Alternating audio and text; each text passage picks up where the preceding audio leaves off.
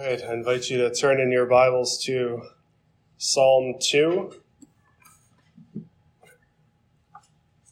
Psalm chapter 2.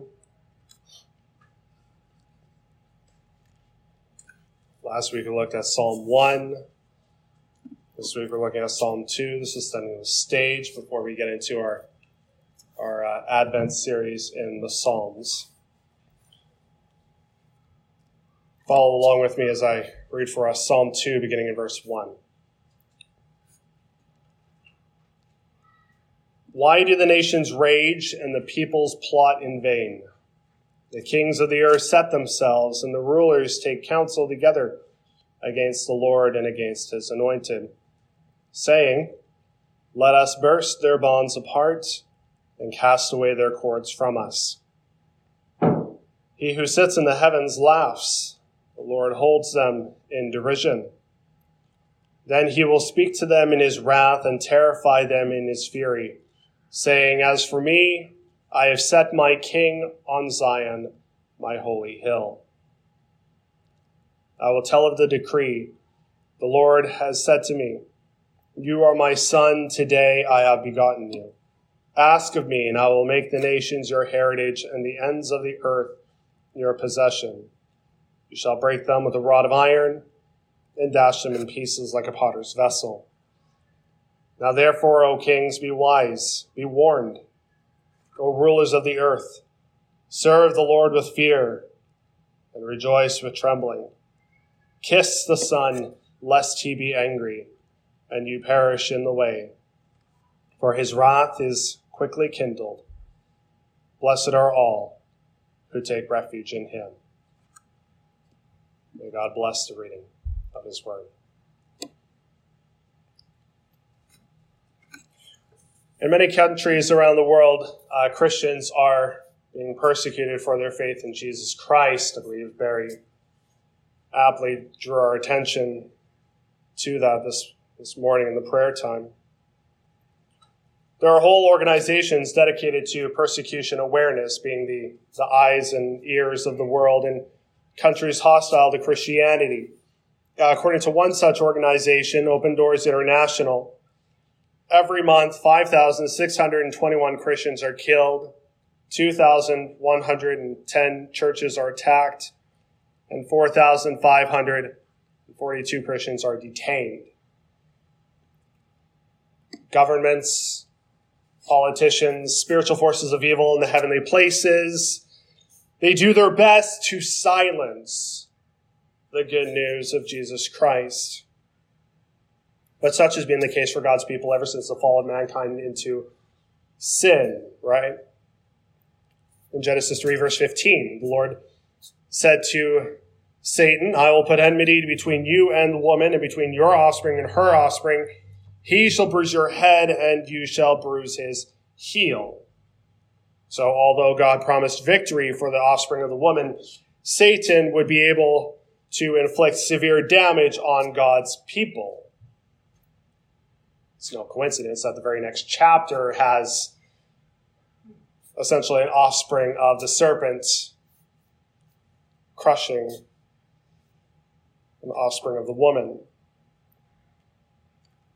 And you could say that much of Israel's history has been this very case. Uh, in 1 Samuel chapter 14, verse 47, for example, when Saul became king over Israel, it says that he fought against all his enemies on every side.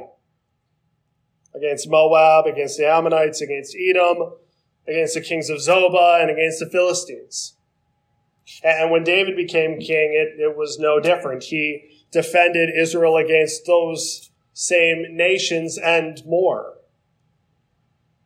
In the words of Psalm 2, verse 2, the kings of the earth did indeed set themselves against the Lord and his anointed, and they continue to do so today. In time, Israel became discouraged and disheartened. But they took heart in this, in this promise here in, in Psalm 2, which speaks of a new Davidic king who would be victorious in their battle with the kings of the earth. This psalm, you see, encouraged them to continue trusting in the Lord and in his anointed king. And just like the people of Israel, you know, persecuted believers today can draw on the strength and comfort that comes from the Word of God. If we ever become disheartened or discouraged by the attacks on followers of Jesus Christ around the world, Psalm 2 can be, can be an encouragement to us to continue trusting in the Lord and in his anointed king.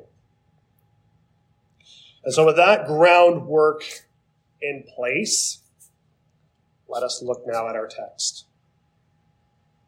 Psalm 2 consists of four stanzas of three verses each. Stanza 1 describes how the kings of the earth rebel against the Lord and his anointed. Look at verse 1. The psalmist asks, Why do the nations rage and the peoples plot in vain? When a new king was crowned in the ancient world, other nations thought that to be a, an opportune time to rebel against the untested king. We see this, for example, in 1 Kings chapter 12, when Rehoboam succeeded his father, King Solomon, and the ten northern tribes of Israel rebelled and, and selected Jeroboam as their king. What we see here is the enmity, to borrow the language of Genesis 3, verse 15, between the offspring of the serpent and the offspring of the woman. Psalm 2 is, is picturing for us these, these Gentile nations who do not worship the Lord, conspiring together and whose people are plotting rebellion against the Lord and his anointed. But the question that the psalmist asks is why? Why do they rage? Why do they plot? Why do they rebel? The, the, the psalmist carries over the, the why of verse 1 into verse 2. Why do the kings of the earth set themselves and the rulers take counsel together against the Lord and his anointed? Why? Now we must understand this is not a rhetorical question. This is, this is a rhetorical question. The, the psalmist isn't surprised by the rebellion of the kings of the earth. No, the psalmist is surprised against whom the kings of the earth would dare to even attempt to rebel. And that is against the Lord and his anointed. The, the reference here to the Lord's anointed is, is initially a reference to the Davidic king. So a king from the line and house of David. In the Old Testament, kings were anointed to rule God's people on God's behalf. We see this in 1 Samuel chapter 16, verse 13, where it says that Samuel took the, the horn of oil and he anointed David in the midst of his brothers, and the Spirit of the Lord rushed upon David from that day forward. And so the implication here is that the, the kings of the earth are raging, they're plotting, they're rebelling against the Lord and against the king of Israel. Now, since Psalm 1 and Psalm 2 go together, you know, it, it's like they are casting aside the instruction of the Lord. They, they don't want anything to do with the, the path of life that is found in, in delighting and, and meditating on the law of the Lord. They, they don't want the Lord and his anointed to rule over them. They want to do what seems right in their own eyes. But the response of the psalmist here is that to do so is vanity. It's, it's a lost cause to rebel against the king of the universe and his anointed king. And yet, overconfident in their ability to overthrow the king of the universe and the king of Israel, kings of the earth say in verse 3 let us burst their bonds apart and cast away their cords from us. Now, of course, the kings of the earth are not actually tied up with bonds and cords. These refer simply to being in subjection to the Lord and the King of Israel. However, the kings of the earth, they refuse to submit to the Lord and his anointed king. They, they do not want to be servants of God. They want to be free. They want to be independent. They want to be autonomous. Kind of like the, the wicked in Psalm 1. How does the Lord respond to this rebellion on the earth? In stanza two, the scene shifts to heaven, where God dwells. Look at verse four. He who sits in the heavens laughs. The Lord holds them in derision. Notice the stark contrast here between the kings of the earth and he who sits in the heavens. And what we're seeing here is that the Lord is, is highly exalted above all earthly powers. There's, there's no comparison there. There's no contest. Turn, turn over to Isaiah chapter 40. The, the prophet Isaiah helps to kind of put things into perspective. Isaiah chapter 40, we're going to begin reading in verse 15. Prophet Isaiah writes, Behold, the nations are like a drop from a bucket and are counted as the dust on the scales. Behold, he takes up the coastlands like fine dust. Lebanon would not suffice for fuel, nor are its boasts enough for a burnt offering. All the nations are as nothing before him. They are accounted by him as less than nothing and emptiness. There's the, the vanity, that word vanity. Emptiness. Verse 22 It is he who sits above the circle of the earth, and its inhabitants are like grasshoppers, who stretches out the heavens like a curtain and spreads them like a tent to dwell in, who brings princes to nothing and makes the rulers of the earth as emptiness. Do you think there's a comparison here maybe they're kind of close in similarity. No. Who do the kings of the earth think they are to even contemplate rebellion against the kings of the earth, the king, king of the universe? Uh, one commentator writes this about God's laughter. He writes, in a strange way, it is one of the most assuring sounds in the whole Psalter as it relativizes even the largest of human claims for ultimate control over the affairs of people and nations. The fiercest terror is made the object of laughter and derision and thus is rendered impotent to frighten those who hear the laughter of God in the background.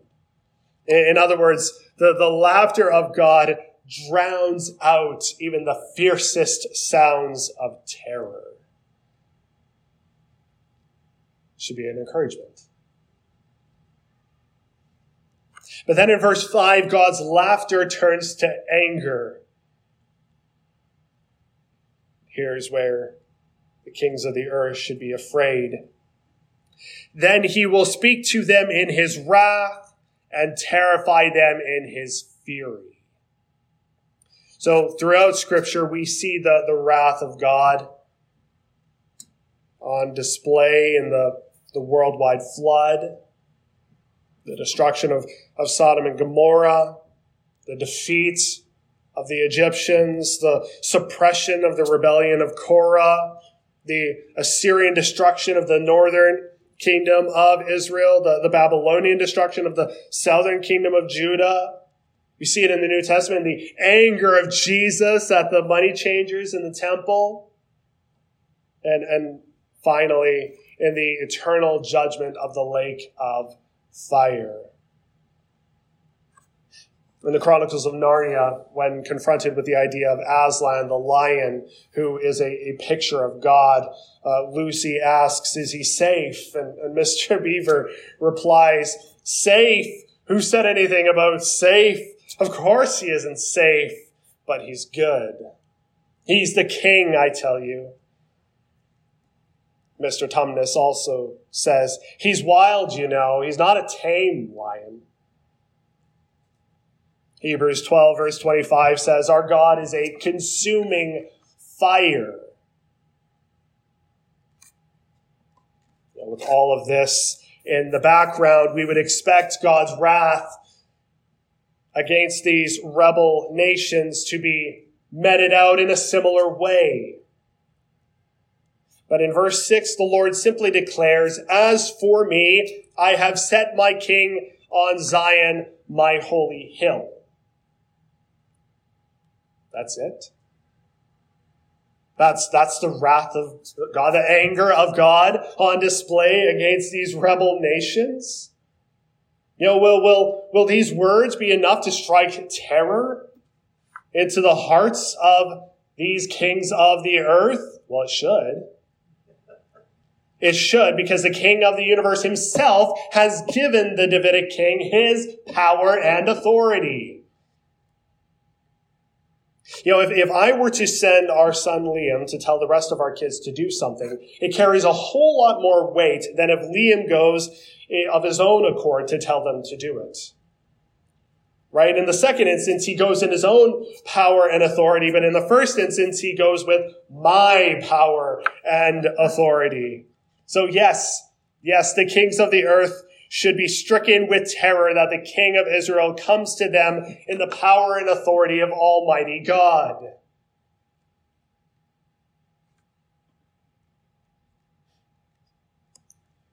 In the third stanza, the scene shifts from heaven back to earth, where the Davidic king now rehearses the Lord's decree. Here's what the Lord has said to me. He says, look at verse 7. I will tell of the decree the Lord said to me, You are my son. Today I have begotten you. Well, that's an interesting phrase. What, what exactly is the king of Israel saying here? Because in Egypt, the, the Pharaoh was literally regarded as a son of God and was therefore a God himself. Is the king of Israel saying that he is a God and not a man? Well, if you turn over to 2 Samuel chapter 7, in 2 Samuel chapter 7, King David hints to the prophet Nathan of his desire to build a house for the Lord. And Nathan initially tells David to, to do all that is in, is in his heart. But, but then the word of the Lord comes to Nathan, uh, telling him that David's son, would be Solomon, would in fact be the one to accomplish this task. In 2 Samuel chapter 7, verses 13 to 16, uh, the Lord says, He, so this is a reference to David's son, he shall build a house for my name, and I will establish the throne of his kingdom forever. I will be to him a father, and he shall be to me a son. When he commits iniquity, I will discipline him with the rod of men, with the stripes of the sons of men. But my steadfast love will not depart from him as I took it from Saul, whom I put away from before you.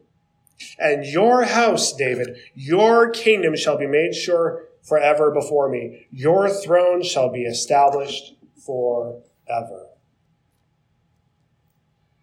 So, so what the king of Israel is, is alluding to here in Psalm 2 is the fact that as the Davidic king, he, he shares, he, he enjoys a privileged position with the Lord right? The Lord is to him a father, and he is to the Lord a son. There's this close relationship between the Lord and his Davidic king. But the king of Israel is still human, right? He's not, he is not a God. He is fully human. He is the son of God in the same way that Adam is called the son of God in the genealogy of Jesus in Luke 3 verse 38. On the day of his coronation, the king of Israel uh, he became an Adam like vice regent who ruled on behalf of God himself and whose authority extended to the ends of the earth, kind of like, kind of like Adam. And, and we, we hear this as much in what the king is quoting of the Lord in verse 8, where he says, Ask of me, and I will make the nations your heritage, and the ends of the earth your possession. Right? So this is the Lord saying this to his anointed king. And so this, this language of uh, the nations being his heritage and, and the ends of the earth being his possession, that should immediately draw our attention to Adam, who was to expand the borders of the garden, being fruitful and multiplying and filling the earth with those who were made in God's image. But what happened? Adam sinned. and he was expelled from the garden. And in fact, the serpent, Satan, in fact, took dominion. Right, but then, then, you know, later on in Genesis, right, land was promised to Abraham. And, eventually it was, it was received by Israel at the conquest. And, and, and so we're, we're expecting Israel to be this, this new Adam who is going to take possession of the ends of the earth. But then what happens? Like Adam, Israel sins, and they too are expelled from the land. And so we see that both Adam and, and Israel, they fail to take possession of the ends of the earth so that the king of Israel is now this, this Davidic king, this, this anointed of the Lord is now given this task of, of taking possession of the ends of the earth. In, in Psalm 72, verses 8 to 11, the Lord promises the king of Israel, May he have dominion from sea to sea and from the river to the ends of the earth. May desert tribes bow down before him and his enemies lick the dust. May the kings of Tarshish and of the coastlines render him tribute. May the kings of Sheba and Seba bring gifts. May all kings fall down before him. All nations serve him.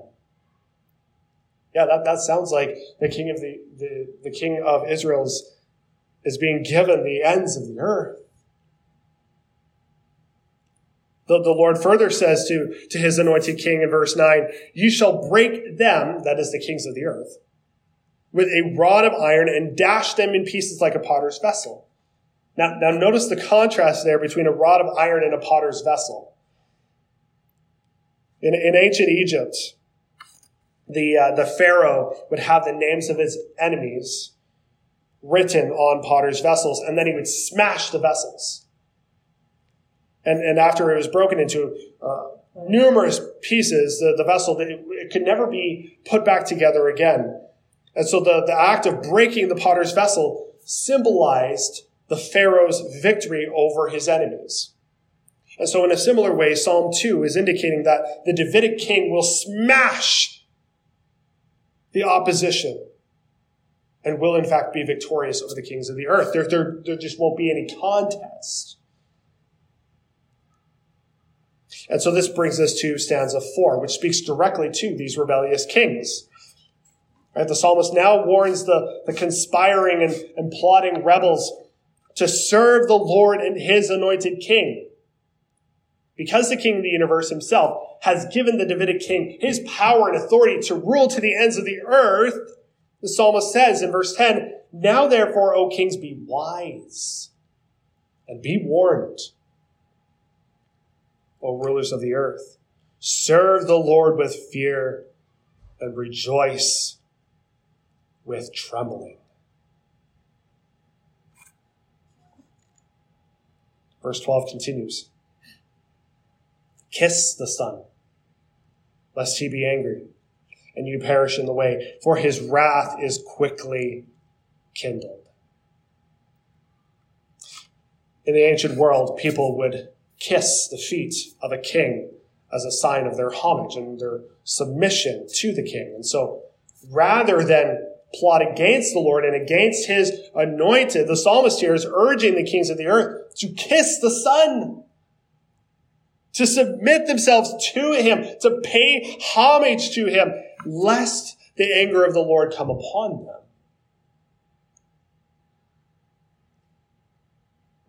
But then as a final encouragement, see, it doesn't, it doesn't just end with anger. No, as a final encouragement, Psalm 2 ends where Psalm 1 began with a beatitude. At, at, at the end of all this, the, the encouragement is still for the kings of the earth and for all peoples. Blessed are all who take refuge in him. Right? So not just the kings of the earth, but blessed Happy are all who take refuge in the Lord and in his anointing. Right? That's, that's what the psalmist is urging here. When, when we hear the word refuge, we, we should think of a shelter. Right? For example, when, when people are threatened by bombs, they take refuge in a bomb shelter, right? I, I watched a, a, short video this week uh, about this Christian couple. He's Jewish and she's Arab.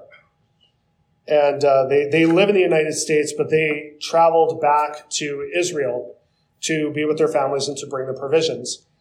And they said that when they were, when they touched down in Israel, they saw all of these signs wherever they went pointing the way to, to shelter. So it's like, here's the nearest shelter that you can go if, you know, there, there's a, an oncoming, in, an incoming missile, that kind of thing. And, and that can be a bit unnerving, right? When you hear bombs going off in the distance, right? It can be easy to become afraid and discouraged. Yet this Christian couple took refuge in the Lord.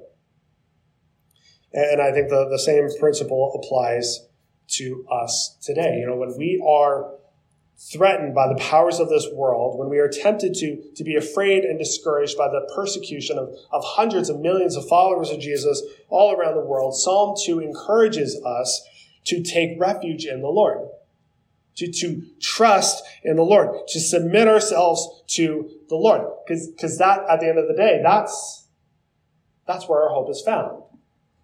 Right? Blessed, happy are all who take refuge in the King of the universe.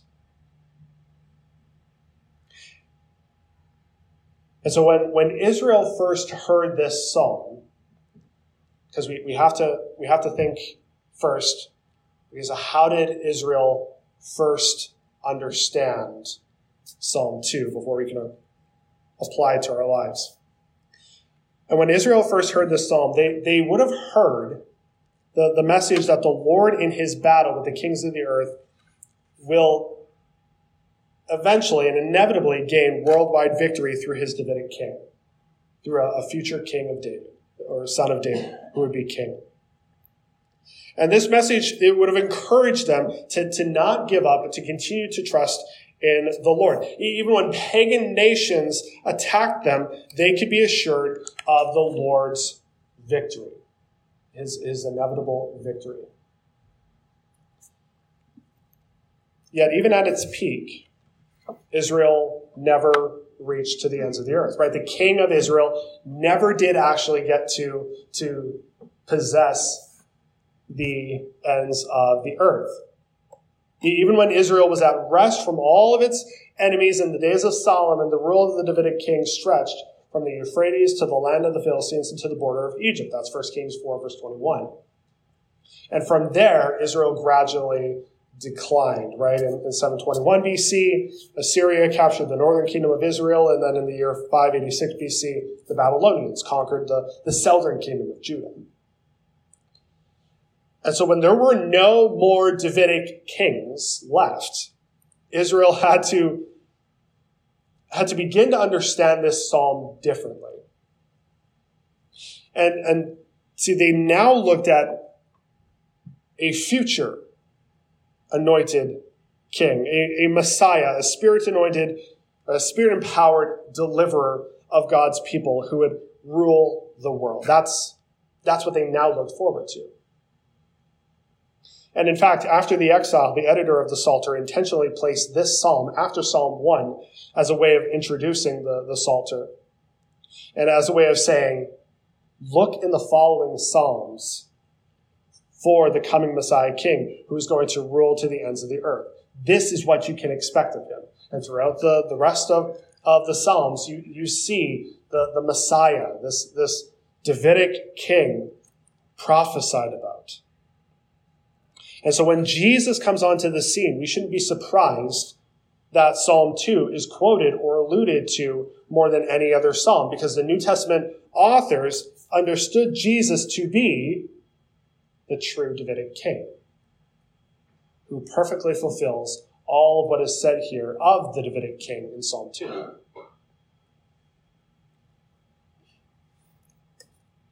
there is some differences between the Davidic king and, and Jesus, or Jesus perfectly fulfills this at least. While, while both the Davidic king and Jesus are indeed sons of God, Jesus is the literal Son of God, conceived by the Holy Spirit, born of the Virgin Mary. Right? The, the, the Word who was in the beginning with God. Uh, Jesus' baptism, a voice from heaven said, You are my beloved Son. With you I'm well pleased. It's Mark 1, verse 11.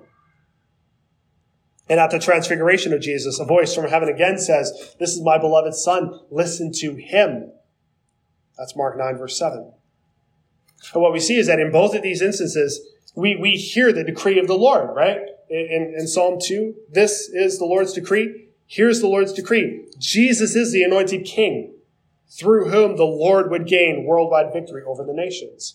Therefore, listen to him. Submit to him. Obey him. Why? Because he comes in the power and authority of the King of the universe.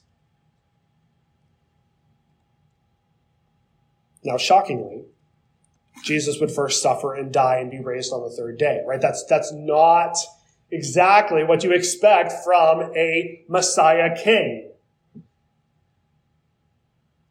And yet, after his resurrection, Jesus told his disciples what? All authority in heaven and on earth has been given to me. And then he tells his disciples, go make disciples of all nations, baptizing them, baptizing them in the name of the Father and of the Son and of the Holy Spirit, teaching them to observe all that I have commanded you. And behold, I am with you always to the end of the age. Matthew 28 verses 18 to 20. And so unlike the king of Israel, who had a temporal kingdom here on earth, when Jesus ascended into heaven, he sat down at the right hand of the Father to rule over his eternal kingdom. In Ephesians chapter 1, verses 20 to 21, the apostle Paul writes that God seated Christ at his right hand in the heavenly places, far above all rule and authority and power and dominion, and above every name that is named, not only in this age, but also in the one to come. And so, though, though it is not visible to all yet, right now, King Jesus rules over the nations. But, but it will become obvious at the end of the age when, when Jesus comes again, right? And we get a glimpse of that in Revelation 19. There, the Apostle John uh, alludes to Psalm 2. Then I saw heaven open, and behold, a white horse. The one seated on it is called faithful and true. And in righteousness he judges and makes war. His eyes are like a flame of fire, and on his head are many diadems. And he has a name written that no one knows but himself. He is clothed in a robe dipped in blood, and the name by which he is called is the Word of God. And the armies of heaven, arrayed in fine linen, white and pure, were following him on white horses. From his mouth comes a sharp sword with which to strike down the nations. And he will rule them with a rod of iron. He will tread the winepress of the fury of the wrath of God the Almighty. On his robe and on his thigh, he has a name written, King of Kings and Lord of Lords. So doesn't that just sound like Psalm 2? That's speaking about Jesus. Jesus is the true Davidic king who has come and is coming again to establish forever his dominion to the ends of the earth. You see, unlike the king of Israel, Jesus is not just king of the Jews, he is king of kings. There is no contest. Jesus will come again on that final day to judge the nations. One, one commentator writes, uh, thus it is that the kingship of Christ calls other, all other kingships into question and places them under the lordship of Christ. In every sphere of life, Christ is the one who has ultimate rule over us. His kingship sets up, sets us free from the fear of all lesser lords, whom we may serve obediently and even willingly, who may cause us trouble and suffering, but who do not ultimately rule over us. The anointed of God alone claims and exercises that lordship. And that lordship is the lordship of Christ. So now, how do we apply this to our lives? Well, Psalm 2 encourages the follower of Jesus Christ to continue to trust in the Lord and his anointed King Jesus Christ, who will have victory over the evil powers in this world. We might, uh, as the, the, the quote earlier, we, we may serve obediently and willingly these, these lesser lords who cause us trouble and suffering, but, but Jesus Christ has dominion over them all. Now, now we shouldn't be surprised, should we, that, that Christians around the world still suffer persecution. We, we should not be surprised that, that we may have to suffer persecution. I mean, the, the apostle Paul, uh, when, when he wrote to Timothy, said, indeed, all who desire to live a godly life in Christ Jesus will be persecuted. That's 2 Timothy 3 verse 12. Now, Jesus also predicted persecution for his followers, but he called them what? Blessed. Blessed are those who are persecuted for righteousness' sake, for theirs is the kingdom of heaven. Matthew 5, verse 10. And so we see that the, the persecution is not stopping in, in many countries around the world, but neither are the Christians in those countries. And here's the encouragement, church. As the Apostle John wrote, the, the light shines in the darkness, and the darkness has not overcome it. John 1, verse 5. Right? The, the gates of hell will not prevail against the church. You see, the enemy wants us to believe that the kingdom of God is in retreat, and, and that, that governments and, and politicians and, and the spiritual forces of evil in the heavenly places, that they, that they are somehow succeeding in their efforts in suppressing the church, but do not be dismayed. God is still moving. And he is still providing opportunities for countless people to come to a saving relationship with Jesus Christ. Therefore, take courage, church. Take courage, for in the end, the King of the universe will gain worldwide victory through his Messiah King, Jesus Christ. Uh, Jesus said as much in, in John 16, verse 33 when he said, In the world you will have tribulation, right? In this world you will, you will face persecution and suffering. But take heart, take courage. Why? Because I have overcome the world. So as we as we make our way closer to Advent, may we remember this.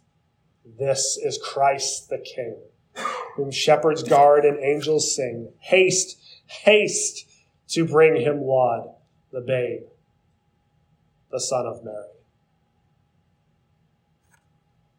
Find refuge in him today.